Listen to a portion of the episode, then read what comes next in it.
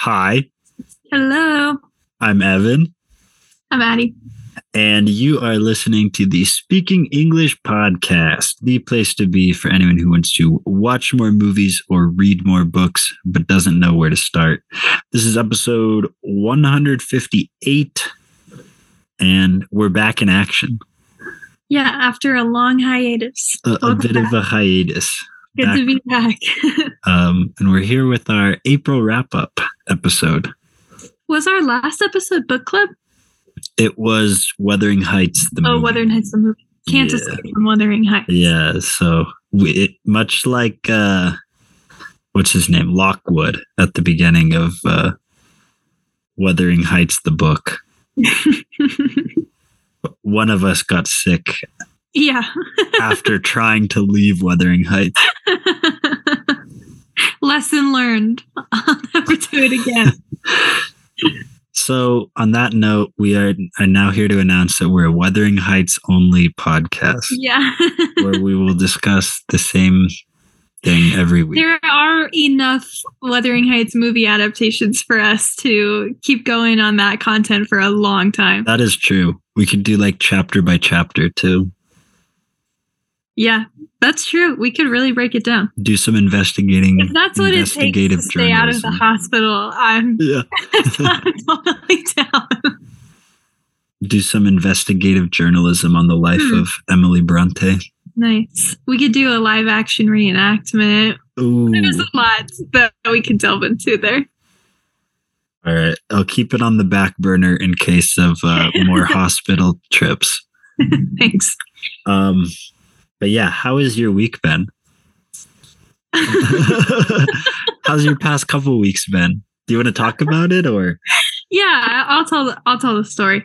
So, as you might recall, I don't remember what I said the state of my health was when we did Wuthering Heights the movie, but I remember that when we did Wuthering Heights the book, I was like I've had the stomach flu for like 8 days and I'm like still sick and I, it doesn't make any sense to me. I don't understand why I'm still sick. The update on that is that it I was still sick at that time because it was not the stomach flu. It was Okay. never the stomach flu. It was appendicitis.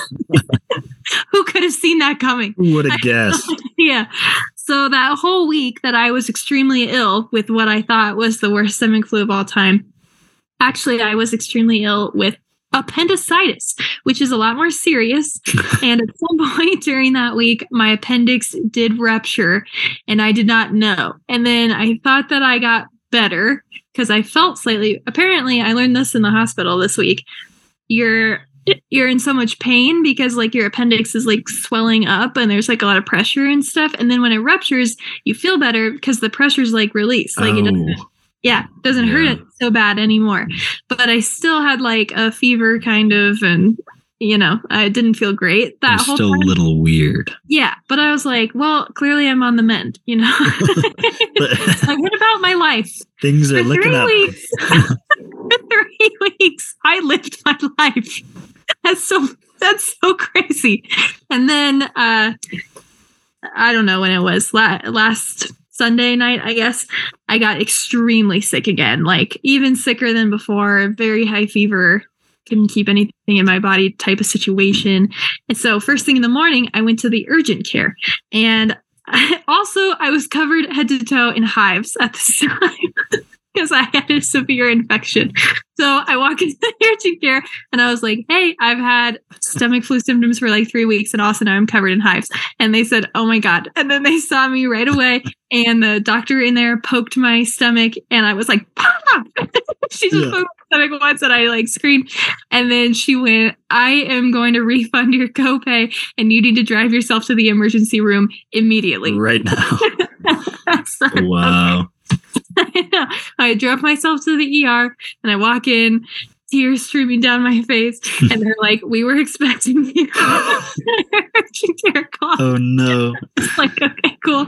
And they put me in a CAT scan, and then they came back into my room after the CAT scan, and they went. You have the like largest abscess of infected fluid I've ever seen Oh no. in the front of your stomach. And I was like, holy crap. So they had to put me under like right away and put a drain into my body be it through this the very dead center of my left butt cheek there is a tube that goes into my stomach. It's the most inconvenient placing okay? It's still there. I have to just keep draining the abscess i can't sit normally or lay normally. You can't tell but right now i'm like perched on the edge of my bed because i can only Oh. sit on one butt cheek and not the left one so yeah, I had the drain and I had to stay in the hospital for like four days because they were extremely scared of me getting sepsis or something like that. I don't know. I was pretty in Something and out of it the whole time. Yeah, Yeah. it was on a constant IV of antibiotics. Oh my god. Also, they like urgently gave me potassium while I was in there, which by the way is the most disgusting substance known to the most foul tasting They thing just- they ever. just- They didn't just feed you a, a multitude of bananas. No, it, I was like, I had like zero potassium in my body. Like this was Oh one no. one of the scariest moments. They drew my blood and then they Uh-huh. came in with all this potassium, and they were fr- they were honestly freaking out. They were like, "You have a severe lack of potassium. this is like really not good." And I was like, "Why?" And they were like, "I don't know. We only ever see this in people who like don't eat." And then I had to be like, "Oh." Yeah, yeah. I haven't eaten in like three weeks. So I had absolutely no appetite. yeah. And they were like, oh, yeah, that'll do it to you. Uh, so, yeah, it was just constant moments like that in the hospital. Every three to four hours, they come in and they draw my blood and they take my vitals for four days, like nonstop. Whoa. Yeah. It's just crazy. Um, and they, yeah, so my appendix ruptured, and that's why it got so severely infected because it went untreated for so long. And they can't op, they can't do the operation to take the appendix out, which is like the standard procedure because my infection was so bad. Like it was Mm. dangerous to operate. So I still just have it in my body. The organ that tried to kill me is still trying to, it's just in there still. You know what they out. say? Yeah. What do they say? Keep your friends close and your enemies closer. Yeah. So I still, I'm still just ill. I still just have this drain. I'm on constant, constant Uh. medications. I got um an extension, a serious extension on all of my finals because I had a medical emergency. So I get to Mhm. take it complete on all my classes, and I actually have like a full calendar year to take my finals. Oh wow. Yeah, that's pretty nice. Um, but yeah, I have a doctor's appointment tomorrow where I'm hoping that they'll be like, let's take the tube out. I would love that, but I Yeah. and then once the infection is finally under control, I get to, lucky me, be fortunate enough to go back to the hospital for another couple days to get my appendix out Wow. and then it'll be over. So, anyway, the moral of that story is if you think you have appendicitis, if you have symptoms that make you Google what does appendicitis feel like, you should go to the ER. The you ER. should just you should just go because if you wait, you you get yourself into a world of trouble Things way more than it's worth. Just go to the ER. The end. ta-da. That's how my week's been. Rotting away in bed, being sad, being in pain, and um, waiting, Vibing. vibing. Vibing out. You better call Saul. And hanging out. Yeah, I've been meaning to rewatch that because the final season is on Netflix now. Yes. Right? Is that- watched it. okay. Mhm. It was awesome. Highly recommend. Because I, I, was, an avid watcher up until halfway through season five, which I was Mhm. watching live. Okay. Um, and then something happened where I stopped watching it live. I don't remember exactly what. And then I just have not seen any more of the show since then. Throughout when season five came out, throughout when season, or like on streaming, when season six came out live, and when season six is now out on Netflix. So now I got to watch the whole thing. it was awesome. It was a really great conclusion to the show, and a really great uh, transition into Breaking Bad because it's Mm. a prequel, so they do kind of mesh the stories really well. Nice. I'm excited to, to watch it. Yeah. Um, let's see. I think the last time we talked, I had not gotten my Spanish placement yet, which did happen. Oh, nice. Oh, yeah, Um, it's so exciting. which I was eagerly anticipating because I think from now things start moving. So, um, yeah, so I'll be. so exciting. I'm excited. I'm starting to get real excited about it to kind of start start like actually prepping and planning. Um, but I'll be working at a high school, which is what I was hoping for, uh, in Alcorcon, which is a suburb that's outside of the city center of Madrid Nice. um, which is what I was hoping for.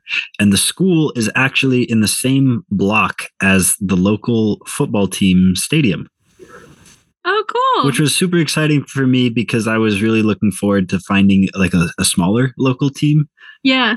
um, or just a local team.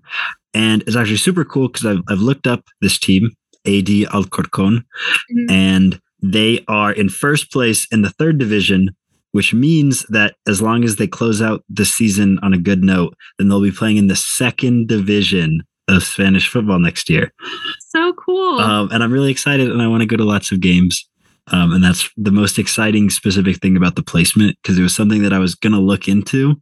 And it turns out the school that I'm going to be teaching at is right next to, directly next to the stadium, which is super cool. yeah. Congratulations. That is seriously so exciting. I'm excited about it. I'm glad And you got a high school too. yeah, um, I think it's going to be a good, a good thing. And I'm getting hyped up for it. Yeah, you should be. It is so exciting. Uh, the, a couple days before I landed myself in the hospital, I did my first day of substitute teaching. I think I mentioned that I like got Yeah. officially as a sub. I did. I subbed for a middle school art class, which I thought was going to be so fun and awesome. Oh, it was awesome. not so fun and awesome. Oh I will no. never sub a middle school again. they are horrible. Middle, middle schoolers are rancid, I gotta Yeah. say.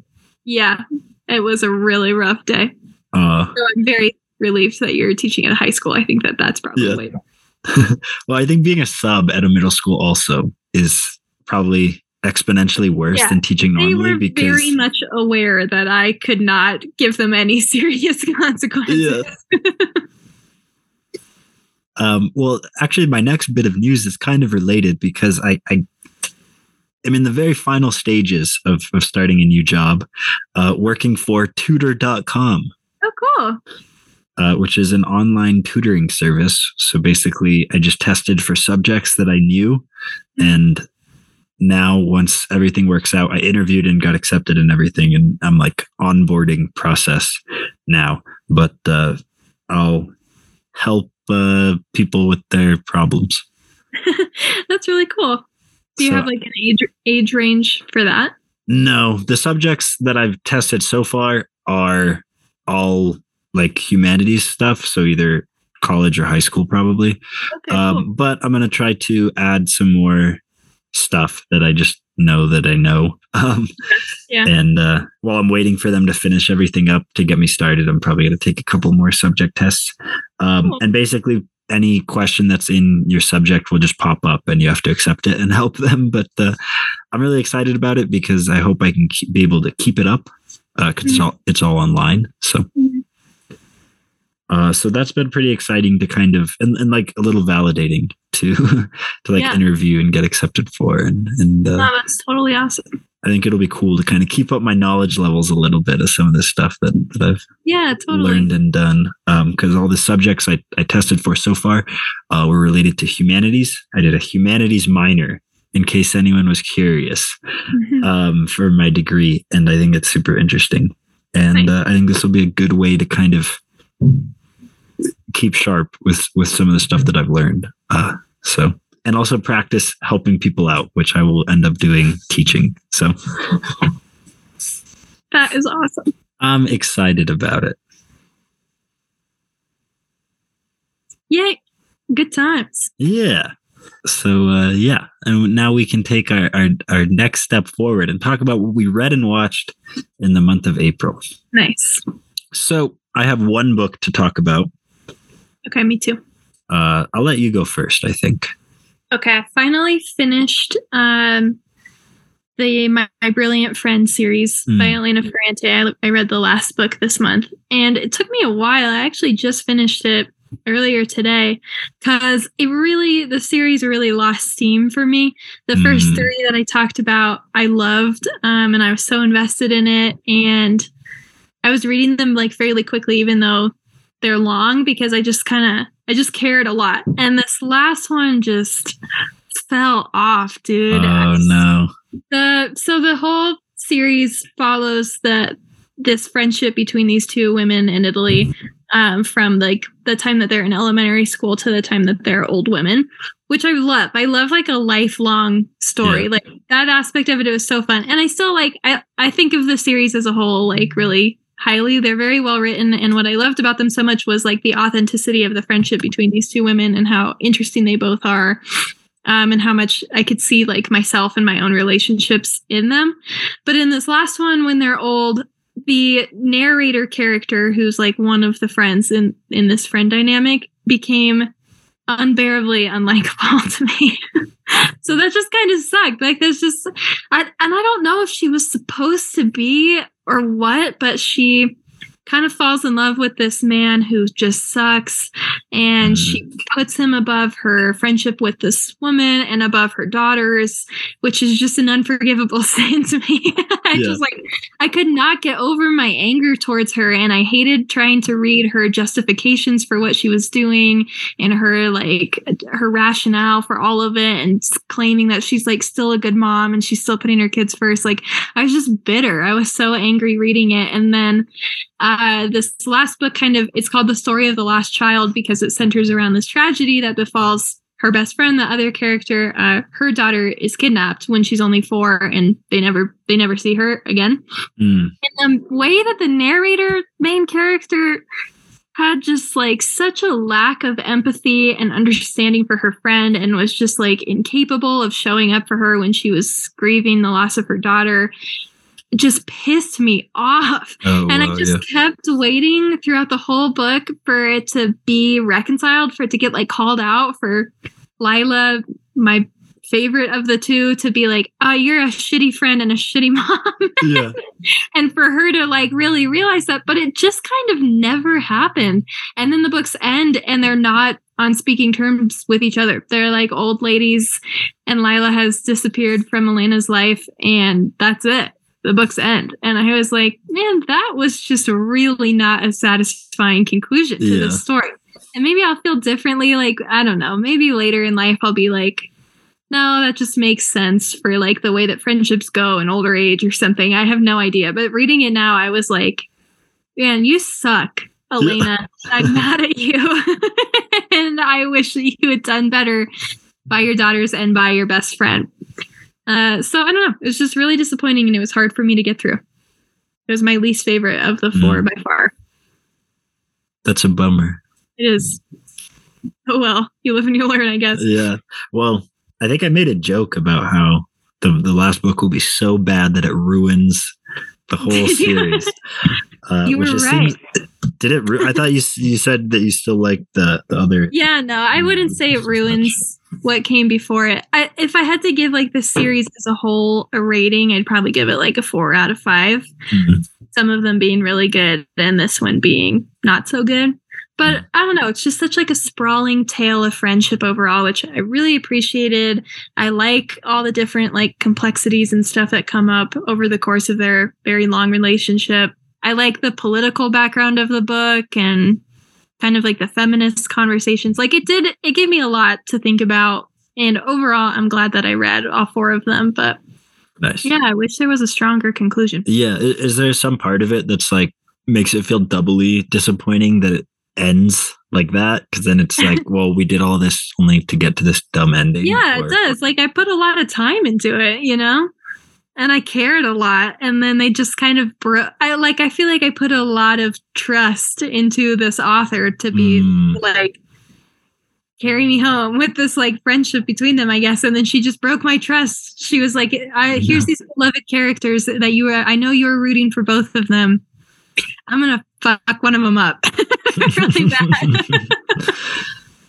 Why would you do that? That's just not nice. yeah. Not cool. yeah. I gotcha. Yeah.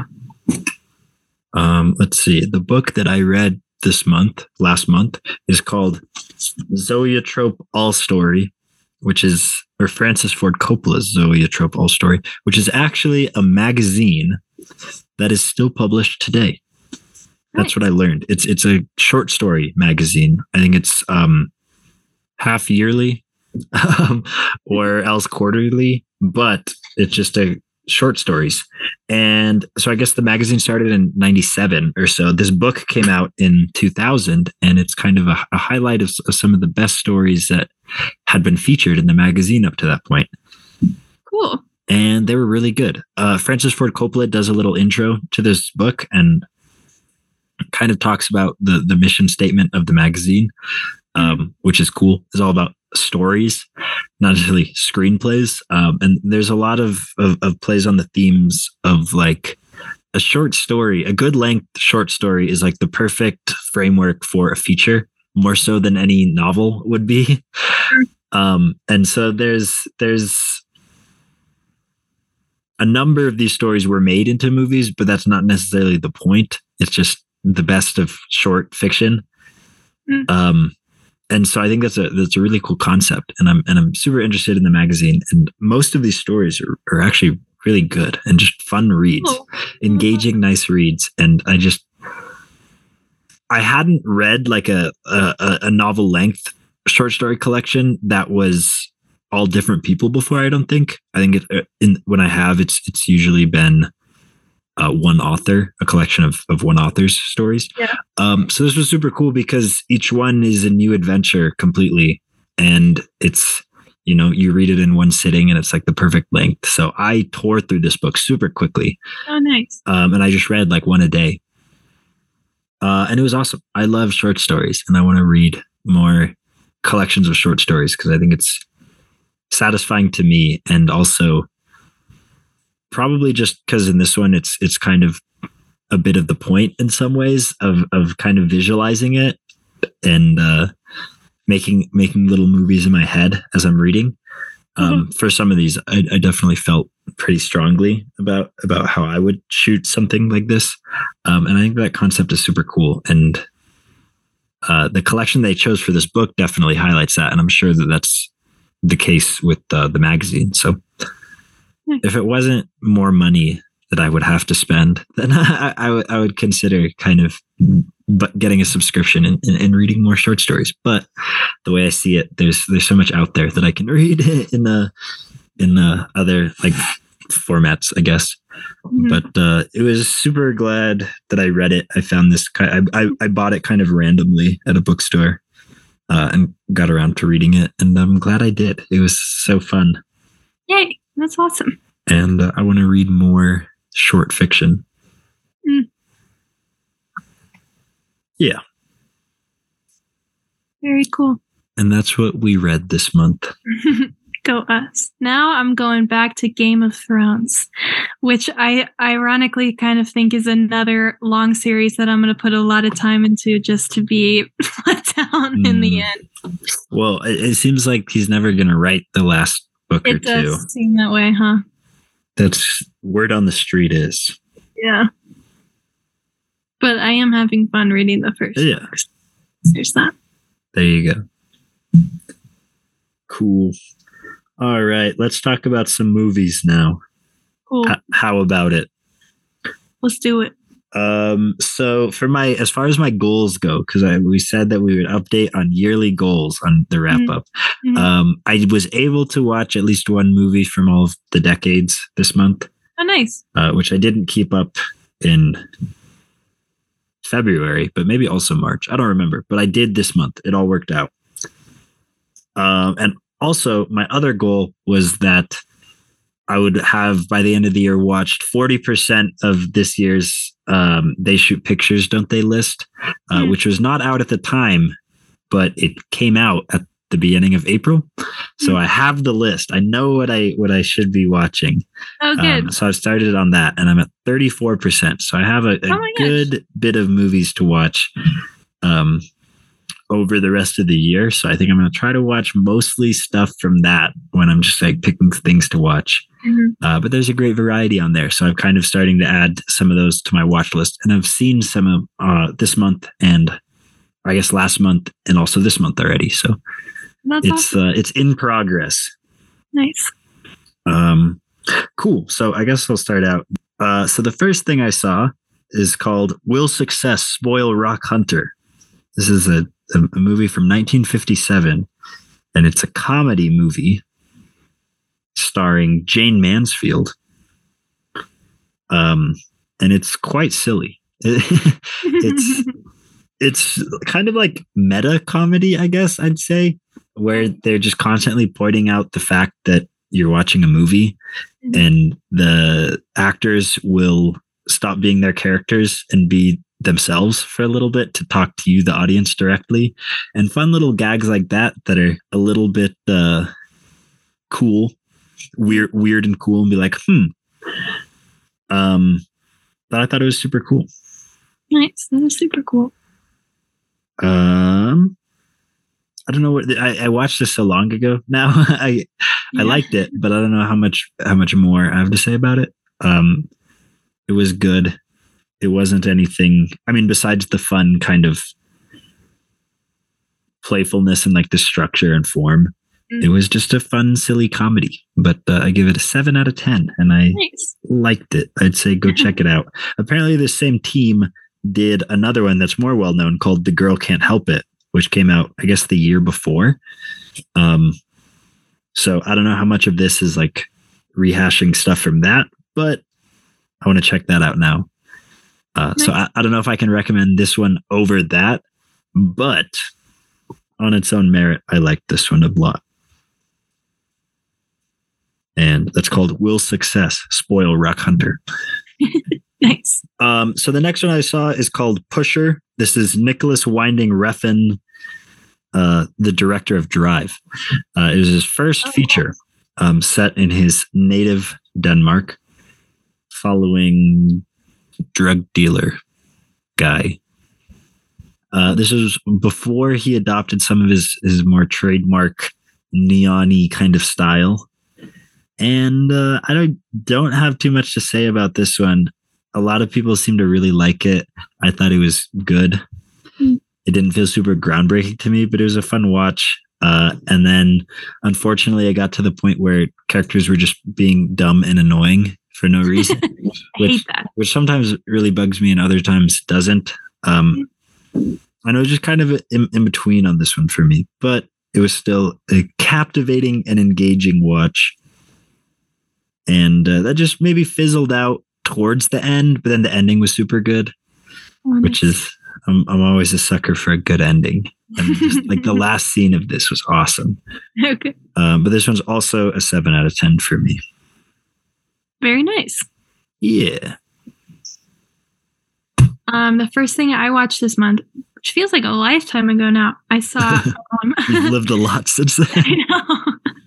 I'm a changed person. Mhm. Um, I saw the Dun- the Dungeons and Dragons movie, Honor Mm. Among Thieves, in the theater, which uh, I really succeeded in my goal this month. I think of going to the theater or every week, maybe until I went to the hospital. Yeah. I saw a handful of things in the theater Yeah, before yeah. I went to the hospital. One of them being Dungeons and Dragons, um, which I like is a movie that I don't think I would have gone to see had I not just gotten a movie theater membership that was like pushing me to go Mm, see whatever was being put out. So I don't know. It's, it's fun to go see something like because of the membership and then end up liking it. So all that to say, I did like Yeah. it. Awesome. I like the and You love to hear it. yeah, um, it was really cute. It was funnier than I expected it to be, and it was also a lot more clever than I expected it to be. Like I kind of thought it would just be like silly action and like fantasy and stuff, but Mhm. it's a gang of you know like misfit bandit people who are all smart in their own way and all kind of have their own goal which i really like like that's like a really fun construct for a movie like Yeah. that kind of thing tends to work for me every time they're all pretty morally gray they're all like really really clever and I love I just I get like such a rush when a very clever solution is proposed in a movie. Yeah. I don't know why. It happens multiple times in this movie where they're like, "Oh, how are we going to solve this problem?" And then one of them is like, "I figured it out." And then there's like a montage of a very a plan that I never would have pieced together. Hmm. And I'm like, "Oh, they're so smart. I'm so glad they're going to get away with this." I love that kind of thing, and it happens multiple times in this movie. Oh, so I awesome. really appreciated that about it. I gave it a 7 out of 10. I thought it was quite fun. The humor like worked for me. And uh, also the special effects were like really cool and good. There's like a lot of fun mythical creatures in there. Nice. Yeah. Yeah. I've heard I've heard lots of good things about that one. Yeah, I liked it more than I expected to. Cool. And then after Charlie's Angels, I watched Control, which is 2007 picture directed by Anton Corbijn. I think is how you would say his name. uh, who is basically like a good friend and also like a photographer of a lot of the people that well i guess joy division specifically that's what this movie's about. But Yeah. uh, he's like a big name in the music scene apparently. I didn't know about him until reading more about this movie. And uh, control. Yeah so i have no idea how to how i feel about this one. I thought parts of it were really good and other parts just felt maybe not disrespectful but just like a little off um it's about follows ian curtis um lead singer of joy division who uh killed himself on the eve of their american tour after they had released only their second album and were really starting to to to get re- real big kind of blow up Mhm. um and i think a lot of this comes from or like my, my reaction to it comes from the i saw a documentary that actually came out the same year in 2007 uh, when i was in prague. I watched a documentary and, and learned kind of all the, all the facts of the case from that.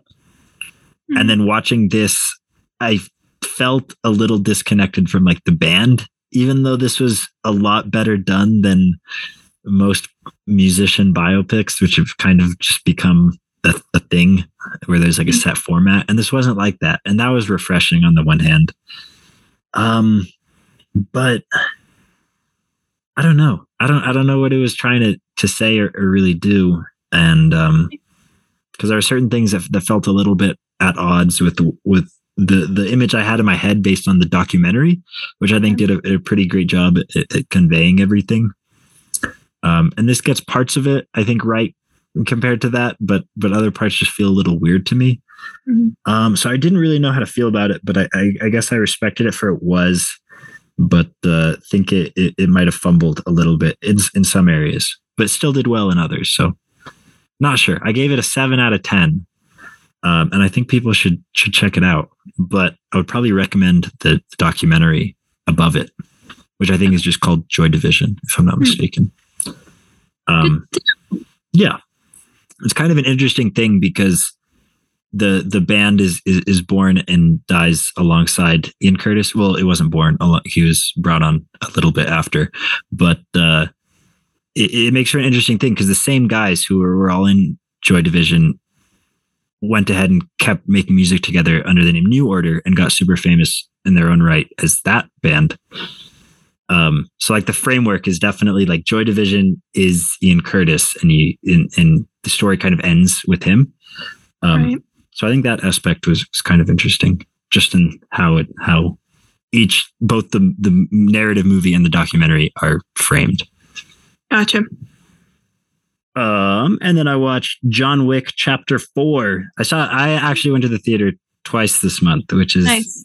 good. I had some more time because I wasn't. My job had ended at the beginning of April, so Mhm. I love John Wick Four. I think it is the best one. It was so good. Nice. That this is what action movies should be like.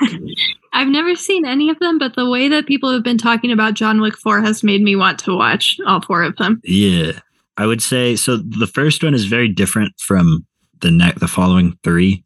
Mhm. Um, and I like the first one. I had probably still like the first one the best because it was just so.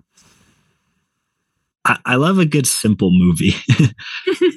I, I guess just in that it knows exactly what it's trying to do and it accomplishes it, and that's easier to do if you're kind of pare down, like are more like laser focused, and I think that that's John Wick is a good example of that. Um, and then as it kind of expands the world and it introduces more stuff and gets a little sillier, uh, it, there's some parts that I liked about it because the action is, has been consistently good, uh, and other things that I didn't. Um, but I think this one nails all of it. It starts off the, the first kind of big step. It's like two and a half hours long, but it goes by. It just has so much good momentum. It's under 70 minutes long. I didn't even realize it was that long because it doesn't feel. It just keeps going from start to finish. The the opening kind of big set piece felt a lot like the the big finish from part three, and then it just gets crazier and crazier from there. It was so it's so good. I, I was so happy with it. I don't know awesome. the experience movie theater experience of the year so far.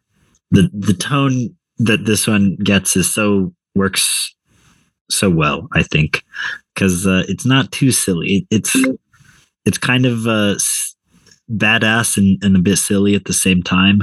Yeah. Um, but I think there there are moments before where the the goofiness didn't quite work with what it was doing, I guess. But I think this one really nails kind of finds the the, the perfect tone, bal- like tonal balance where it can be pretty badass and also kind of silly Nice. and also kind of silly how badass it is like presenting itself as. Um, and I, I don't know, I just think it, it did it really well. And I think that, that specifically that's what was kind of missing from maybe parts two and three. Uh, That's super solidified in this one. Plus, the action is gets elevated and, and is crazier. But uh, I really, really loved this one. I give it a nine out of ten. Nice. That's awesome. Yeah. Okay. Another movie I saw in the movie theater this month was Paint, the Bob Ross esque. Oh yeah, yeah. Uh, I forgot that had came out. Yeah, with Owen Wilson. Uh, I did not like it that much, but I also, I don't know, it was just all right. I gave it a six out of 10. It's just not, it just, I don't understand what they were trying to do or Hmm. say with this because it's not about Bob Ross. And in their defense, they never claim that it's about Bob Ross, but it is about a guy who looks exactly like Bob Ross doing a painting show, making paintings that look like Bob Ross's paintings. Uh-huh. So I, I don't know. You just kind of get the impression that like they wanted to do a Bob Ross movie and they couldn't for whatever reason. I think that his family is like extremely private about him and they wouldn't like give the rights to his story or, or his name or anything. I don't really know. Hmm. So then they made this movie, but like the whole plot of this movie is that Carl Nargle, the Bob Ross character, Uh-huh. is um kind of washed up and not actually that talented and he's he paints the exact same mountain every single time that he paints and like they're just okay and people like him for his vibe but that'll only last so long and he's just starting to get replaced by newer and more innovative artists and he's dealing with that and he kind of has a big ego about it and i just am like that is just so rude yeah, for real. because that's just not even kind of the truth of Bob Ross's legacy. Like he he was extremely talented. Like I just watching this movie does not do justice to Bob Ross's actual art at all or his lifestyle or the message that he was sending, I guess, you know, like I don't I don't know. It was just a really weird way to go about telling a Mm. story like this and then it didn't actually say anything new or important about like creativity or anything at all. It wasn't that funny. It was just kind of like, why did you do that? Yeah. I'd rather just watch Bob Ross. Like I, I love Bob Ross, and he is he is gen such a genuine talent, and his like technique, his effortless technique, and his love and appreciation for nature that like shines through in every very unique painting he does. Those are the things that have given him such a timeless legacy. And this movie chose to just not acknowledge that whatsoever, and even kind of try to like erase it uh, it was weird. I really don't Hmm. know what compelled them to do that, and I didn't like it. Um, but it also, you know, if you just like detach Bob Ross from it, it's like not a bad movie. It's just kind of forgettable and boring. And then at the end of the movie, they kind of imply that Bob Ross is actually Banksy, which I think is very funny. He's like secretly like I don't know. Hmm. I thought that was hilarious. Yeah. Uh, so there there were like a handful of moments and jokes that were funny to me, uh, but overall it just didn't really do anything. I don't really recommend. I got you. And it seems I don't know if I feel like it flew under the radar. I saw the trailer for it and I said, Yeah. hmm. And then I saw that it was out. And then I never saw it and I haven't heard from it since. until until today. Interesting. But Now you know. uh, that does feel yeah, a little a little bit weird. Um, maybe just like they're cashing in on because I feel like Bob Ross has been pretty popular recently. I Yeah, know. th- I know they. It was like when they first started, it was a big deal, and I think it's sometimes on. But there's a Twitch channel that just streamed Bob Ross, um, the joy Yeah. of painting, like twenty four seven. me and Adam watch it like pretty frequently when we're hanging Nice. out, just as like background noise. It's very relaxing. Awesome. There you go. Yeah. When we're like cooking dinner and stuff, we'll kind of just like have that on. And then you just, it's so the funnest part of like having Bob Ross on in the background is that you like take a look and it's like, huh, what the heck is this painting Yeah. going to become? And then you walk walk out of the room for like five minutes and you come back and it is not at all what it started. Like he's Yeah. so fast and he just gets a whole beautiful scene in there immediately. It's crazy.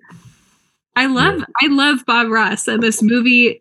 I just got the vibe that the people who made this movie do not love Bob Ross, and that is Mm. weird to me. I gotcha. And when he draws a big fat line on the front of the screen or the front of the canvas, and you're like, "No, what are you doing?" And then, and then two minutes later, it's a nice, pretty tree. Yeah, it's amazing. And he'll always go, "What the heck?" Gonna- I love it. son of a gun. Beat the devil out of it. I like that one.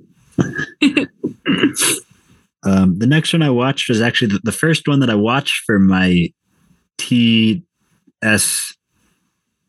Acronyms aren't really quicker if you have to like spell out the word and the my they shoot pictures don't they list, Mhm. um, which is called The Naked Kiss by Samuel Fuller. And this came out in 1964, but it honestly looks and yeah, it just looks like a like a studio picture, like a kind of a noir studio picture. Um, but by virtue of being made in the 60s, it, it can tackle some uh, some more kind of heavier subject matter pretty frankly. Um, but basically, it follows a lady who used to be a prostitute who is making out a new life for herself. Um, and kind of the problems that that arise from that. And it was it was a little unexpected in how I handled it. It didn't go the route that I was necessarily thinking, um, which was a good thing. And I was surprised by a couple twists and turns of it. Um, but I thought it was super interesting, super good. Also, um, just in, in kind of how it, how it like frames some of the stuff and and how it presented itself because I thought the direction was super cool, and it's definitely like kind of at, I don't know, yeah, like it felt like a like a studio Hollywood studio film. Mm. Um, and I think part of that is it, it, played up kind of the the artifice of it. I guess I'd say, um, not in a super like obvious or exaggerated way, Mm. but kind of yeah, it, it just felt like a, a little bit melodramatic. Um, and I think the way it, it kind of did that made it feel like a like a like a parable or or, or fable kind of Mm. um and how and how it was presenting itself. And i thought that that worked super well for this one. And uh, it was it was cool because this is one that i don't i hadn't heard of before seeing it on the list. So i said hmm and then i watched it and really liked it. So so uh there you have it the naked kiss. Nice. Um and then the next one i watched was beetlejuice Oh, I love that movie. which is a fun and great movie. I didn't realize how short it was, I guess I'd say. Um, I've been noticing this recently when I have the, the recent Tim Burton movies that I've rewatched that Mhm. I had last seen when I was smaller Mhm. um, feel shorter than what than I remember. And uh, this happened when I watched The Corpse Bride. I don't remember if I talked about it on here or not, but uh, that was just something that I noticed. And not that I liked it less, but I think Beetlejuice is improved on by how kind of simple it is in in telling it because it's it feels like it's such a completed world that's only just kind of being presented a little bit. Like the rest is all there, and then you just get to see this story that's set in this world without having to call attention to like the bigger world. Mhm. I guess you know Yeah. you, you Yeah. feel like you're just in, in a small part of a of a bigger kind of well thought out thing that that that it actually exists. Um, but that if you saw, it wouldn't be as good. If that makes sense. Yeah, I think it makes sense. Yeah, like the by implying that there's more there, it feels like Mhm. there is. Yeah. But if you actually tried to define the rest of everything else, it would get tedious and Mhm. or fall flat pretty quickly. And I think that's probably the, the coolest thing about this one. Um, yeah, it's it's just a Tim Burton kind of creation that I think is is really well done, and it feels like a cartoon, a live action cartoon that I think is a really unique vibe, and I really love it in this one. That's awesome. Yeah, eight out of ten for Beetlejuice. Nice. The next movie I saw was also an 8 out of 10 for me. And it's another movie I saw in the movie theater before I went to the hospital when I was really on top of my game. Nice.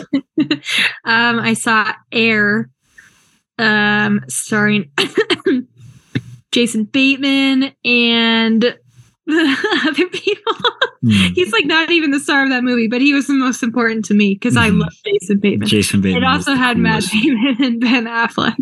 Oh yeah, yeah, the yeah. the Nike one. Okay. Yes, yeah, it is the story of the creation of the Air Jordan and how Nike signed Michael Jordan. Um, it was good. It was riveting. Like they made it. I went into it kind of like I really like this cast, and by this cast I mean Jason Bateman. nice. um, and I don't know this story at all. And if it's like interesting enough to make a movie out of, then that's cool. And I'm excited to learn it. But I also don't care that much about like sports or shoes. So I don't know how much I'm the target audience for this movie. Yeah. But they did. They got me to care a lot about the shoes. Like they really pull that off well. If you go in as a person who doesn't know anything about the Air Jordan or any shoes at all, they still make you care. They get you to care a lot nice. the Air Jordan. So I think that they did a really good job with it. Uh, they told the story well. And the other thing that was really cool about it to me was that I just had no idea how much this story of Michael Jordan signing with Nike like revolutionized the way that athletes are compensated for their branding, I guess, their name. Like Michael Jordan getting the Air Jordan uh, was the first time ever that a, an athlete was going to get like a percentage of each shoe that was sold, you know, Mm. with his name on it. And that completely changed the game. Like athletes were not making all that much money up until then, or at least, you know, nothing like what Michael Jordan made off of the Air Jordan.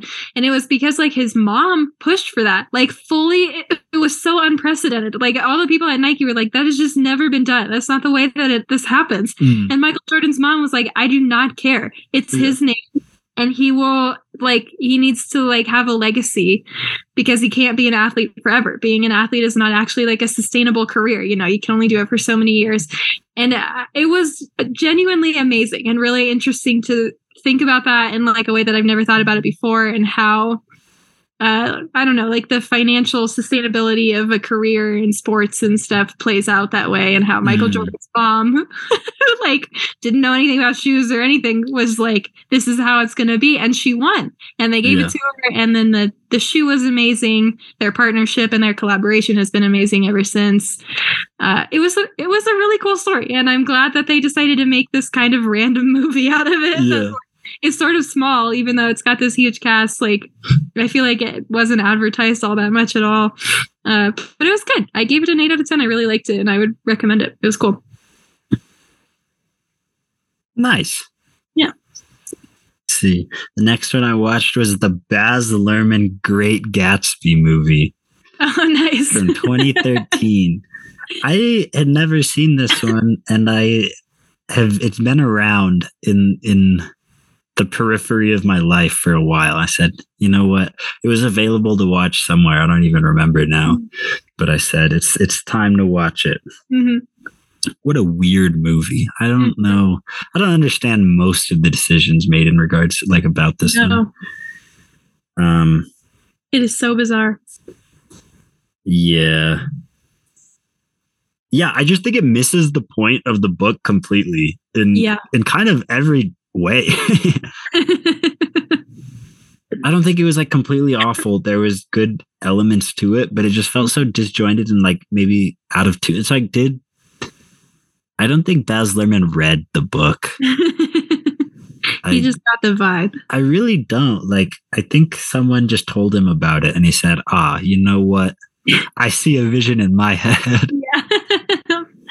I'm gonna make Um, my great Gatsby. yeah, well, should have gone down. yeah. just like the, the things that it emphasized and just like the way that it dealt with themes it was just super heavy handed in some ways and just kind of missing the point in a lot of ways. Um, yeah, I don't know. It was an interesting watch, and I'm glad that I've seen it, but uh, I don't think I was missing too much beforehand. It's just one that was just nice to see once, I guess. yeah. But uh, yeah, I don't know. I'll read the book, and I it'll take me like an hour longer, an hour or two longer than it would to watch the movie, and it would be better spent. um, I don't think it's I'm so- completely terrible though. I gave it a five out of ten. Okay. I remember liking it when I was in high school, but feeling the same way, just being like, that is just like hardly the Great Gatsby. Yeah, I love uh, the Lana song that came from that movie. Mm, that that scene that that the the song plays, I think, is Mhm. the best part of the movie. Maybe. It, it was an excellent choice to ask her to do a song for Yeah. that. Yeah, there Perfect, you go. perfect vibe match. And I think it just goes downhill from there because I think there's, I think it misses the point in kind of the beginning party scenes, but it's fun to Mhm. watch. That's that, true. That, that part, uh, and then when it gets to kind of like the events that that spiral from towards the end of the book, it just felt really bad to like. I was not enjoying watching the movie any anymore. yeah. um, but yeah, now I've seen it. Nice. And then the next one I watched was Mildred Pierce. This is a Michael Curtiz noir Cool. uh, from 1945, starring Joan Crawford as a mother having to deal with her daughter, who is a witch. Nice. My, I love my letter, but not actually a witch, just the the worst. oh. Not not a witch in a good way, not an actual. Not um, not like an I married a witch. Mm. Um, I my Letterboxd review. I'm pretty proud of my Letterboxd review, so I'm going to read it out loud now. Are you ready? Mm-hmm. Arguably more about giving birth to the devil than Rosemary's Baby, that Which- is really good. which I would argue because I don't think that's necessarily what Rosemary's Baby is about. But uh, basically, it's it takes the noir concept um, of kind of this this femme fatale that that leads you to ruin, and says, "What if it is your own daughter that you feel an obligation, you know, as as her mother to Mhm. towards?" Um, and she just ruins a lot of stuff for Huh. for Miss Joan Crawford. interesting. I It's a super feel like I interesting. would like this movie. yeah, I think you would too, actually. Um, Mildred Pierce herself is super cool. The most likable character in the movie. Um, and everyone around her is is kind of is kind of iffy and kind of sleazy in one way or another. Um, Hmm. There's there's uh, some sinister characters that she hangs around, um, and I guess I wouldn't want to get into it too much because I don't want to give anything away because I think it's it's a fun one to kind of just jump into. Um, but it was definitely different from a lot of other noir pictures I've seen, uh, and I thought all the differences were refreshing. Um, and yeah, eight out of ten for Mildred Pierce, a high eight though, nice. which I'm realizing now that I'm talking about it that I liked it quite a bit. thing that I watched was a comedy special. I feel like I used to talk about comedy specials in the wrap ups quite a bit more than I do nowadays, but I finally watched another Because you're spending so much time at the theater. I know, That's how they get you. it, for real. I've got a freaking movie theater membership now. I'm serious. yeah, tell me when they show comedy at the Yeah. movie theater. Am I right? um, but I watched John Mulaney's new special Baby J like the second that it came out, basically on Netflix. I'm a longtime fan of John Mulaney. I've always just liked his humor. It's just kind of resonated with me. I think because he was also raised Catholic. When you're raised Catholic and the comedian was raised Catholic, like I don't know, there's just a bond. There's an understanding there that is so funny. Uh, so I've always I liked him. Yeah. And I was pretty nervous to see this special because of how much extremely public drama he's been in since his last special. Like he, I mean, for one thing, he had a like severe addiction problem and he went to rehab over that, but also he got very publicly like divorced and then like the very next second was like having a baby with like the person that like probably he cheated on his wife with and like that's all crazy. So I was really nervous that the special would go like one of two ways, which is not touching on those things at all, you know, and just sort Mhm. of pretending like there's absolutely no difference in his him as a person between like his last special and now, or touching on those things too much in a way that feels like disrespectful to the other people who were like involved in the situation. So I was Yeah. nervous going into it. But I'm happy to report that, in my humble opinion, it towed that line perfectly. Like it, it was just excellently done. I think it was so thoughtful and well crafted. It is mostly about his experience uh, facing his addiction, having a star-studded intervention with other comedians and celebrities, and going to rehab. And it is not at all about uh, his like divorce and his more like interpersonal relationship drama, uh, Mhm. which I was so relieved. Like, I really don't want to hear jokes about that type of thing, you know, because it's so personal to everybody who is Yeah. involved. So I was just glad that he just didn't, you know, it, it felt like personal enough to where he's like, I'm very much acknowledging that I like a lot has changed since the last time you saw me. And it was also respectful and kept what needed to be kept private, private. So I really liked that and I really appreciated it. And I also thought like it was so genuinely funny. I was laughing out loud the Hmm. entire time. Like it, I just, I don't know. I just really like his humor. It was very darker. It was a lot darker in this one, a lot heavier, but also just still, still like so authentically, like deeply funny. And I love it. I just think he's very smart and very thoughtful. Uh, and it's cool to see him kind of like use that for this like deeper level of introspection after everything he, he's gone through and after struggling with addiction for so long. So Hmm. I loved it and I highly recommend. I gave it a 10 out of 10. Nice. Yeah, maybe I'll, I I might go watch that tonight. I don't know if I'll, I'll feel up to watching a whole movie. It's probably about an hour long, right? Yeah. mhm. Maybe I'll watch that tonight. I've been meaning to. I recommend. It was awesome. Very nice. Um, so from Nicolas Winding Refn's first movie to his most recent project, which is a Netflix miniseries called Copenhagen Cowboy. We're back in Denmark. His career went all around uh, place to place, and we've landed back in Denmark. Nice. Um, so this one I actually started a while ago, and then just I don't really watch TV shows, so yeah. uh, or like long form TV shows, I guess. Mhm. Um, so I came back to this one. I didn't start it over, but I watched the last few episodes. It's only six episodes long. I think I watched the first two or three and then watched the rest. But uh, it's super cool. I think it's a nice balance, not a culmination of everything that he's done before, but a Mm. sampling. You you can see you get to see what he's all about. I think, and uh, it, it it came off pretty well, uh, in my opinion.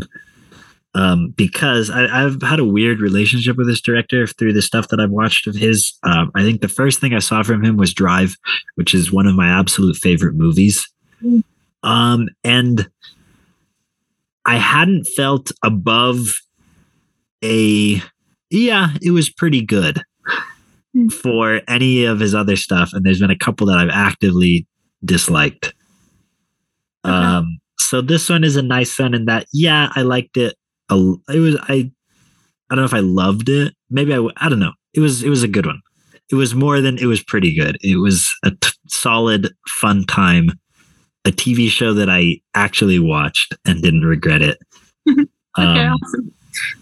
Yeah, there's a lot of, of discussion about about this director and uh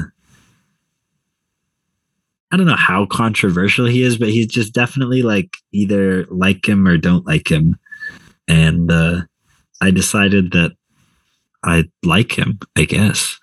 Okay, cool. Yeah. I'm glad you like him. Um, but don't always know what to make or make of his his stuff a lot of the times. And I think this one is a lot more cryptic, and I like that it was cryptic um, because I think sometimes he's not saying a whole lot, and that's easier masked when you are super vague about what you're saying. Because mm-hmm. um, I watched the Neon Demon, which is his most recent feature movie he made, um, which the, the the the themes of it were were pretty basic and surface level, and it looked super pretty and was like weird in a fun way and kind of also really gross way. Mm-hmm. But I was like, you're so transparent with what is going on here. So I really like how he's he did another series, which I think is a lot longer, uh, which I hope to watch at some point too, uh, for Amazon, called "Too Old to Die Young." But uh, this one was was a nice one uh, um, to watch, and I might try to watch some more of his stuff and get a more complete opinion because he's such an interesting kind of character and figure that uh, as I'm trying to define how I feel about am running in circles, it seems which is mm-hmm. kind of fun. I don't know how many people I feel that way about. Um, usually, usually it's, you know, I'll, I'll only watch a lot of someone's stuff if I like what I've seen, I guess. Mm-hmm. Um, but for him, it's been really hit or miss, I think. But it's always interesting. Nice. Yeah, and and I'll I'll leave it there until I watch more stuff. Uh, and then I went to the theaters again and saw a new movie, I guess new to America movie Suzume, which is an, an animated feature uh, by Makoto Shinkai. And uh, I really liked it. Nice. It was nice. I hadn't seen so this guy is is probably kind of I don't know if I maybe quite go as far to say is that he's the the the new generation uh, Hayao Miyazaki because I think he doesn't. He's not as uh, encompassing as Miyazaki did in, in his stuff, but uh, he's definitely like probably the biggest name uh, animated director who's working in original features. Because I think a lot of the anime movies that come out are like related to like long running manga slash anime series. Mm. Um, but he's consistently put out um, original stories uh, the most famous being Your Name, which I think has like super good rating, is his highest rated as well. Uh, which I actually haven't seen. I haven't seen any of his other like super popular movies because he did Your Name, um, and then on the wave of that, Weathering with You, which I remember coming out and was kind of a big deal when it came out. So it was mm-hmm. cool to see this one, Suzume, um, which is kind of a, a, a fantastical story kind of along the lines of, of a Miyazaki world, except it, it's dealing with uh, rather than war as kind of its biggest theme, it's dealing with uh, natural disasters and Japan's relationship with natural disasters. Specifically, this one was specifically centered, uh, or kind of the elephant in the room, uh, the Fukushima disaster of, of 2011, um, which is kind of referenced in this one um, and kind of how national trauma and personal trauma intersect related to, to kind of this these natural disasters, which seem to Huh. keep happening. Yeah.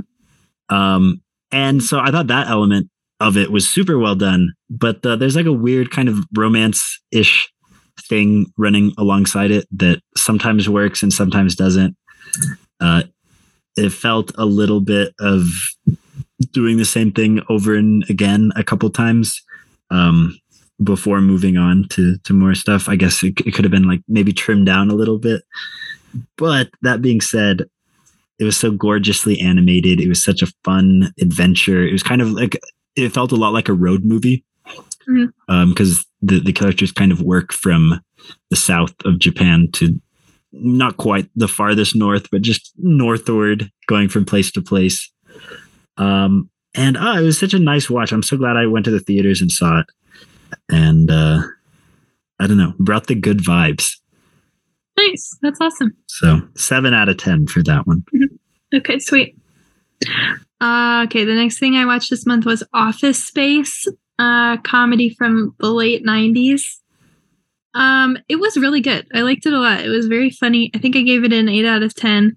Um, it's just really kind of it's ironically funny and also disheartening how relatable it still is. Like over 20 years later. So this movie is all about working an office job and like just the I don't know, like how mundane every day is, day in and day out, and how high stakes it, it all feels when you like get in trouble when you don't do like your silly little office job task correctly. Yeah. But it's not high stakes, but it's your whole life revolves around your job now, you know. And like the people in this movie are like young people who are just kind of entering the workforce and they're kind of grappling with this and being like, how am I supposed to do this meaningless stuff?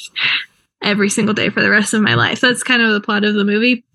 And then the main character gets like hypnotized to be to be very relaxed and very nonchalant and cool. And he kind of strolls into his job like not caring anymore. And instead of getting fired he just gets like endlessly promoted because it's so interesting for everybody to just kind of see a, such a fresh like person who just doesn't care that much about anything Mm. because all these because the job like that is just so stressful for everybody that's kind of the gist of the movie and then it ends with sort of this moral of like uh yeah we shouldn't we shouldn't like waste our lives on work and we shouldn't put that much care into it and like it's just a job whatever and it just uh, it just sucks like how much that's still just kind of like really hit home for me. And i don't even Mm. work like an office job. Like i'm a grad student but i still do i very much relate to doing these like mundane things day in and day out sending emails constantly. That's like what is the point? Yeah. like, what is this all for? Do i really have to do this every single day forever? Um and i don't know. It's just I, I it was kind of frustrating to come to the end of it and be like man like it's just still like this. How long is are we just going to make our society like this? Will we see the end of the 40 hour work week in our lifetime? I don't know like but anyway despite giving me like an existential crisis i did really enjoy it. It is genuinely so funny. The humor of it is uh pretty timeless which i guess is kind of like a blessing and a curse you know it's like i wish it wasn't funny anymore because i wish it wasn't relatable anymore but also good job to them for making a movie that is still funny 20 years later you know what i mean Yeah. Yeah. There you go. Uh, let's see. The next one I watched was Lost Highway. David Lynch. I don't know. It felt a lot like Mulholland Drive. It, it felt like a um. I don't know. It dealt with a lot of the same themes, but maybe not quite as developed as Mulholland Drive, or like qu- quite as um. I don't know. Hmm. But uh, I, I thought it was fun. This was from '97, I think. Okay. Um, and it it it deals with a lot of like uh technology that's now outdated, but felt like it would be more relevant in the '90s, and that might contribute to why it feels a little less uh important, I guess, as Mulholland Drive. Um, like lots of camcorders and cord phones Mhm. but uh yeah i don't know i don't want to explain the plot too much because i don't Mhm. think that that's super relevant um but it kind of jumps between split identities and, and, and realities. And it's kind of a, a mind bender. Um, it felt very 90s also, which I don't really know what that means exactly, but uh, it definitely did. See, I was never alive at any point in the 90s, but I don't know quite what to say about it. I don't want to say that it was just Mulholland Drive, but not as good because I think it's a great movie in it in and of itself. Um, but you know, having been influenced that and like Mulholland Drive being so uh, impactful on me and important to me, uh, I kind of can't help but but kind of framing it, viewing it in that lens. Mm-hmm. Um. So yeah, I don't know, but I really liked it. It was it was fun, and I would revisit. Um, for the the weird feelings that I that I get while watching some David Lynch stuff. So, uh, Lost Highways is a solid eight out of ten for me. Very nice. Yeah. Uh, and then I watched. It's called Fox and His Friends. This is a Rainer Werner Fassbinder one, um, which I don't know if I want to say too much about it. I just maybe I just didn't get it well, I think I did get it. It just, I don't know, movies that just are just sad, just miserable, and you know that it's not ever going to get any better, and then it doesn't. For some reason, just never really seemed to connect with me fully. Um, I was kind of just like reading through to, to, to see if anyone would articulate it better than me. There's a review on Letterboxd that was kind of talking about how um, there's it's it, there's one great scene that you see over and over again in this movie. Um but basically is, is this lower class guy um who wins the lottery and he gets in with these higher class people that just are awful to him and take advantage of him while mm-hmm. also making fun of him. Um and they're all gay which i which i which i mentioned because uh i think it's important. It, it's kind of cool to see i guess. Um uh, Rainer Werner Fassbinder is a German guy, um, was also gay, and a lot of his characters in his movies are. And it's cool to see that and it not be a theme of the movie, not be a big deal, I guess. Yeah, yeah, totally. Um, and this came out in '75, so. Um, so that that I wanted to bring up that aspect, but it doesn't really play into kind of the whole eh, it doesn't it doesn't but it's not it's not as big of a theme as like the, the whole class divide um so yeah, I don't know. I gave it a six out of 10 just because at a certain point, it was just like, you know exactly how this is going to go. And it feels bad to watch. Mm, I see. And something about movies that are just like that, I never can quite get on board with. Yeah. Um, so yeah, I don't know. This was on my uh thousand movies list. Uh, so I checked it out. Um, and I'd seen one of his other movies before that I actually really liked. So this one was just a little bit off to me. I see. But yeah, six out of ten. Um, yeah, I don't know if I'd necessarily recommend it. It's it's a tough watch. mm. Just makes you sad. Yeah. Okay. Yeah, it was Along Came Polly and it sucked and I hated it. Along Came Polly is a rom com from the very early 2000s starring Ben Stiller and Jennifer Aniston. And I watched it because I wanted to watch something cute and funny and I like Jennifer Aniston because she was also in Office Space and she was great in that. And it just sucked.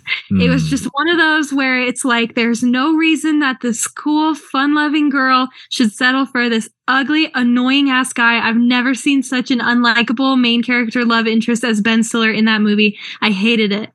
Four out of ten. You should Ooh. not watch Along Came Polly, even though Jennifer Aniston is really beautiful in it. Excellent review. Thank you. Along Came Polly slander is in full effect. I had never heard of that movie actually. Yeah, me neither. but I, w- I wish it was still that way. I wish I. I see. Cool. Won't be won't be checking that one out. Good. Um, so that's all that we read and watched in the month of April. But surprise, so we, we watched something else that we're going to talk about. Uh, so we felt bad about missing a week hmm and being late on the second week, but uh, Mhm. so we, we wanted to to both watch a movie and talk about it. Yeah. uh, Bonus extra long episode. yeah. So not a full, and I'm I don't know if we could talk about this movie for a full episode anyway. So it kind of worked out Yeah. well. Yeah, Um, that's a good point. But we watched Bullet Train, which came out last year. Yeah. Uh, I was interested in seeing it, but I just kind of never did. This seems to happen a lot. Yeah. I was Um, also interested in seeing it, and I attempted to watch it while I had COVID. I think I talked about this on the pod like months ago. hmm. And then it was just one of those things where it didn't catch my interest quite enough in like the first 20 minutes before I fell asleep to revisit it until this week. What did you think about it? I was not a big fan. Uh yeah, I thought it was pretty annoying. The most of the humor Mhm. just didn't quite land for me. Um and I also just thought it was long and like kind of convoluted and then the way that it all comes together in the end wasn't really that satisfying. Um it's British. it's a lot more British than Too many British people. going into it. And it also had just a, a really unnecessary amount of gross gore. Um, and I am not usually one to say that. Like I don't Hmm. I don't I don't typically care that much. And maybe I only care because I'm having such severe stomach troubles Yeah. and I was nauseous. I don't know. But it just felt like every single time another action scene starts, a really nasty thing happens out of nowhere. That just made me be like, are you for why did you have to do that? Is that really necessary? Like it just kind of got to a point where it was a little bit exhausting to Hmm. watch. Mhm. Yeah. What about you? Um, so I think this is the same creative team behind Deadpool 2 specifically. Oh, like at least Okay. the same director. I don't know if the writer or what, but uh, um, I didn't realize that going in, and I I think it kind of shows. And I think it, they're trying to rehash a lot of stuff that worked in those Deadpool things because they're super popular. Um, basically, the first hour and a half, maybe hour and 15 minutes of this Mhm. movie, I thought it was good, but not for me. It's uh, Okay. like I wasn't the target for the humor. I thought it was Yeah. the humor was kind of stupid, but Yeah, I like I could see what he was doing, and I kind of appreciated it for what it was doing.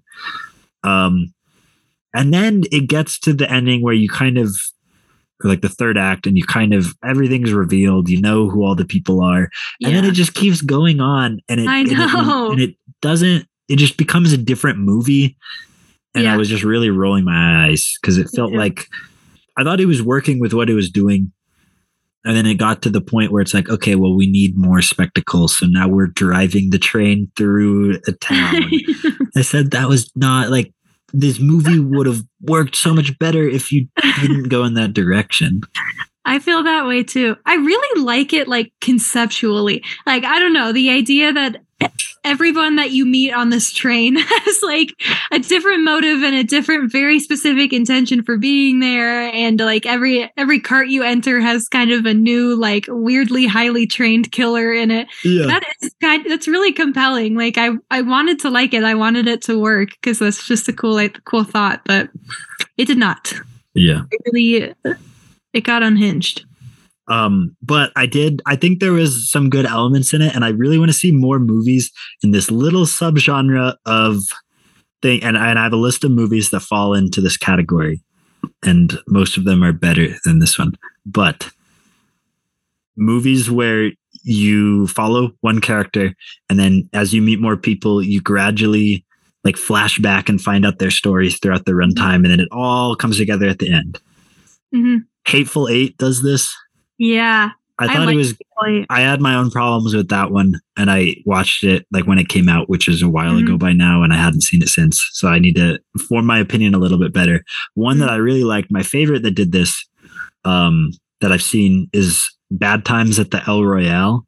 Oh yeah. Didn't get that good of forgot about that. ratings. This actually has a lower rating than Bullet Train, which makes me sad because I thought I liked that one a lot. Me too. Um, I totally forgot about it though. Yeah. that makes me want to watch that again. I remember really liking it. Yeah, and it is a little bit forgettable, but it's just it's it was fun experience watching it and having things unfold in that way.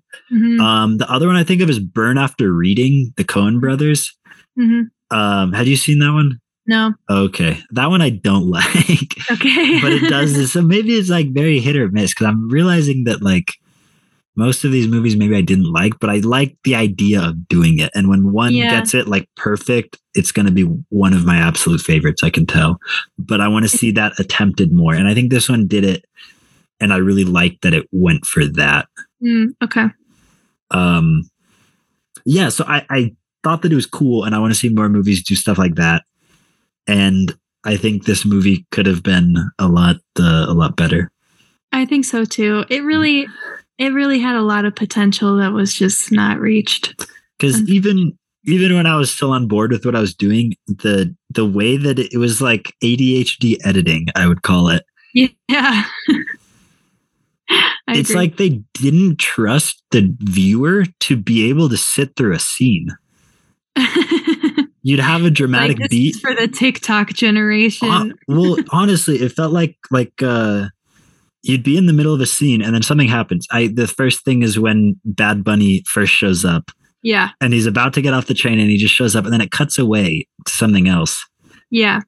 and then it comes back and then it i don't know, just the way that it would be in the middle or like in the middle of a conversation and cut Mhm. to something else and i think that that really hindered it and just in general like that that style is is really is really bad just doesn't work I agree. Because that you don't get the very, payoff of full scenes like Yeah. you don't have the momentum that that scenes have That's true.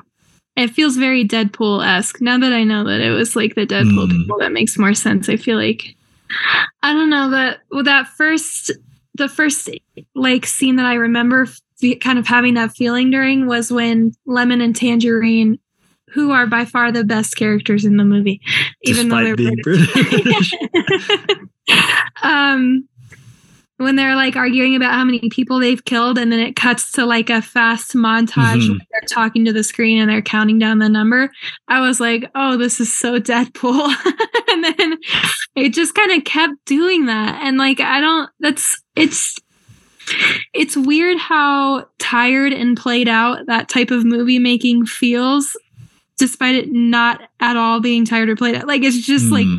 it's exclusive to Deadpool pretty much, but it's just like if anybody else tries to do it, it's like, oh, this has just really been done before. Yeah. Yeah, that's a good point. And I think it's specifically not that not that this movie has lots of gore. It's that Mhm. the the gory violence is a punchline to jokes Yeah, yeah. that I didn't like in this one. Because when they got to fighting at the end, I didn't mind. Or like in, Yeah. in fight scenes, if you get to see gross stuff, like I don't like that's kind of cool. I don't know. sure. But yeah. like in, in, in moments like that where it's kind of someone dies in an extremely violent way, silly. Like I don't know. silly. It, it, it feels a little like juvenile in some ways. I Honestly, agree. I agree. I don't, it does not work for me, like ever. um, yeah. So I don't know. I'm glad I did get to watch it because I don't think this is what I was expecting at all. Yeah, me neither. Um, but uh, and I would also say that Brad Pitt was. I just really like Brad Pitt. I will He's watch him in anything. He's talented. Yeah. Um, someone I was reading somewhere, someone said that um, it feels like his character should have just been Ryan Reynolds because it seems like it was written for him and he just wasn't. But uh, I would have liked this movie worse if it was. yeah. There's something about funny Brad Pitt's chill, reassuring presence of just going through it that it, I appreciated in this one. If he was also super quirky, hmm I wouldn't have liked it as much. I agree with that. I I like I yeah. That the Brad Pitt's character is pretty grounding in this movie. Like kind of kind of anchors the whole thing, which Hmm. I did appreciate. Yeah. Yeah. And then the third act, just, I don't even want to talk about that much just because it felt, It, it just fell apart. I don't want to say that it felt tacked on because, like, the opening scene, it starts out, you see the, the sun and Yeah. it. And then, then, but then it's like, okay, that would be like a fun way to just end it. Be like, okay, well, now these how this is how people actually connect, and then make it be a quick ending from there. I guess I'd say. I know, but they really dragged it out. and then dragging it out just kind of ruins a lot of the fun momentum that it did Yeah. build up. The and by that point, so many people have died, and you're kind of like, I like really don't care about like most of the people Mhm. that are like left. Like, yeah, who, uh, like I don't know, they're trying so hard to get you to like care about like the the White Death or whatever in his whole story and the way that he connects. and then it's Michael Shannon. like, That was so funny. Yeah, I, was ne- never would have guessed that he would be Michael Shannon. I, I laughed. I was like, no way. That is so random. Yeah, I give it a five out of ten. Not a Hmm. big fan. I gave it a six. Um, and there's something that is probably just because I I liked what it tried to do. Okay. I just there I just had lots of problems with it, but I still just want more original stories to be made. And I guess how original is this when it's like being too much like Deadpool? But Yeah. uh, but uh, at the same time, there's something that the way that it kind of was was all right. Yeah. I don't know. It feels like I'm hating on it a lot, but I think there was a lot of good stuff in it too. Kind of, I had fun watching it. So until it got to the third act, Yeah. which yeah, I don't know. It, it feels weird that I'm giving it a positive rating after saying here are all the problems I had with the beginning part, Right. and then the end part was just really bad. yeah. So I don't know. Maybe I will drop it down to a five. But Yeah. uh, it feels very, very five out of ten to me. Just pretty bad. Some good moments. There were some some action sequences that were like really fun and exciting. hmm. The one bad guy who just kind of pulls out a snake and it, and it bites Brad Pitt on the hand. I thought that was really funny. I was like, I kind of wish more people would just like use a snake yeah, as a weapon. yeah. There were, yeah, there were some standout moments for sure, but for the most part, it did not work for me. You know what? I'm going to keep it at a six. There were a couple jokes that did land. I'm not going to say that the humor was all stupid. I laughed a, a couple times, like actually laughed Okay. audibly, audibly laughed a couple times. Okay. Yeah, I don't regret watching it. So Yeah, me neither. I'm keeping it at a six out of 10. Who cares? So, yeah, there's a little, a little bonus segment for our April wrap up. Yeah. The bullet train. Cool. Which means all that. Oh, we got to decide what we're going to do for next week, though. Oh yeah. Watch another Huh. movie. I'd be down. I'm always down to watch a movie. me too. Let's watch something good. All right. Let's see.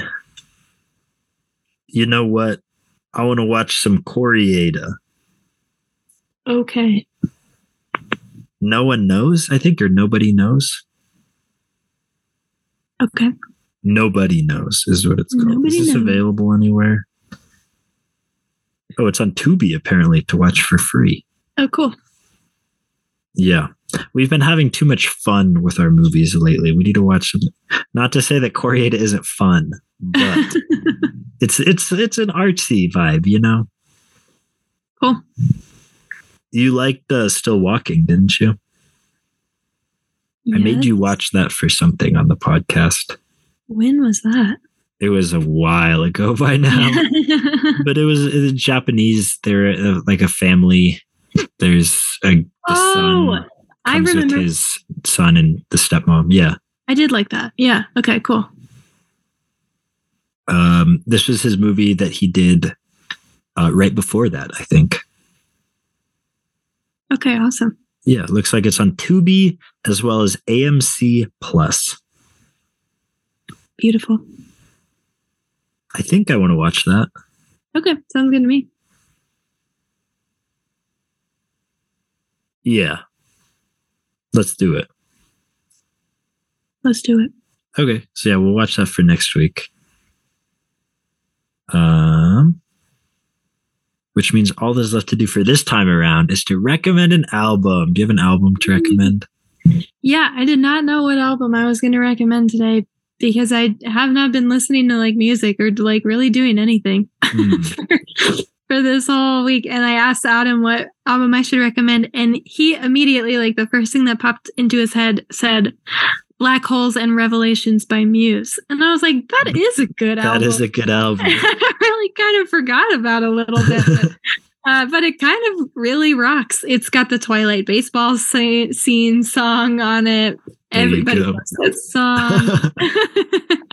it's really good. It's it's just like hit after hit on that album. It's a super fun time, um, and it's not really forgettable. I don't really know why I've just been kind of like sleeping on it a little bit. But if you happen to, might I recommend giving it another listen? All right. Sounds good. Um, I have two music recommendations. One is an actual album, and then I have a bit of a of a silly request for for all you viewers, listeners at home. Um, so the first one, it is now spring. Spring is in full swing, as some would say. Uh, so I gotta recommend this the springiest album I can think of, which is Tasmania by Pond, which I'm sure I've recommended on here before on another spring on, on another fine spring day. Um, but specifically Daisy, the lead single from the song, which I think is the perfect spring song. But the whole album is just so fun and energetic and sunny. And I love Pond. They're one of my favorites. And I'm k- kind of thinking that maybe I haven't liked quite as much anything that they've done since this album. Mm. But this one and the one that came right before it are I will never abandon. even if I've abandoned Pond a little bit since then. but uh, Tasmania, go check it out if you haven't heard it. Actually, even if you have heard it, check it out and let that be the tune to your spring.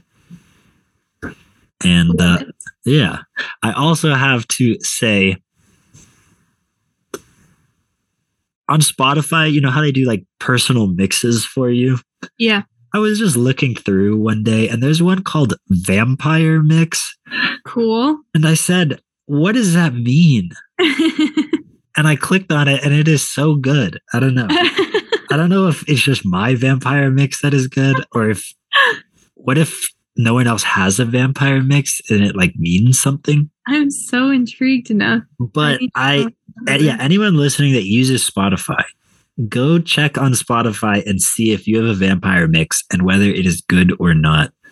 um, because mine was so fun and it was like it's a, a very specific vibe that I want to listen to often.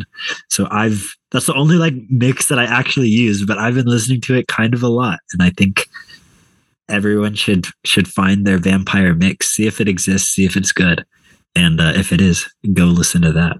I have a vampire mix and I'm quite excited to listen to it. And guess what? Supermassive Black Hole by Muse. All right. There you go. I like how it just says the, the description is just vampire music picked just for you, as if like as if you're supposed to be. Oh, okay. Uh, but at the same time, it kind of makes sense. uh, cool. I can't wait to check mine out. Um, yeah. So everyone else listening should also go check yours out because it's kind of cool. Uh, I'm a big fan, and it's also the, the two of my favorite shades of purple, which is my favorite color. Oh, nice. But then again, all shades of purple are are pretty great. I saw that somewhere the other day. There was like, what other color are there no bad shades of? Because I know purple is one of them. Green, it depends. I mean, green is probably like a 98%. I think like some really garish bright greens, sure, like a like a neon. yeah, might not be super All right, ideal. All right. I don't know. But uh but purple is my favorite color, I gotta say. Green is. And uh, and Vampire Mix is my favorite Spotify mix of vampire music picked just for me. I can't wait to listen to mine. I'm so excited. there you have it. A, a fun, a, a, a little bonus recommendation. Um, so so that's uh that's our big return episode. It's been a, a fun and wild ride. I think Mhm. it's got one going to be one of our longer episodes ever for sure, Yeah. which is kind of fun. Thanks for having us back. Thank you, everyone, for your patience. Yeah. I was in the hospital. it's, it it's a valid excuse. Yeah. I thought about making like a short little episode to kind of explain the situation, but Yeah. I, I like it better to uh, come back with a bang. So, Yeah, totally.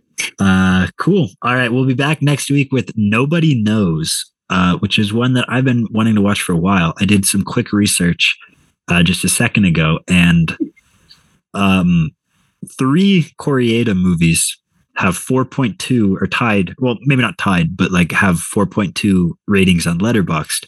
And this is the one, only one that I haven't seen. The other two are Still Walking and Shoplifters. So, uh, so maybe this completes the trifecta of his most well-regarded movies. So I'm really excited. I've been wanting to see it for a while, I'm excited to check it out too. and uh, we'll talk about that next week. Woohoo! All right. So see you then. Barring any uh, any more um, fatal health complications, yeah. and uh, thanks for listening. Do Thank great you. things this week. We both believe in you. We do. Thanks for hanging out. Yeah. Bye now.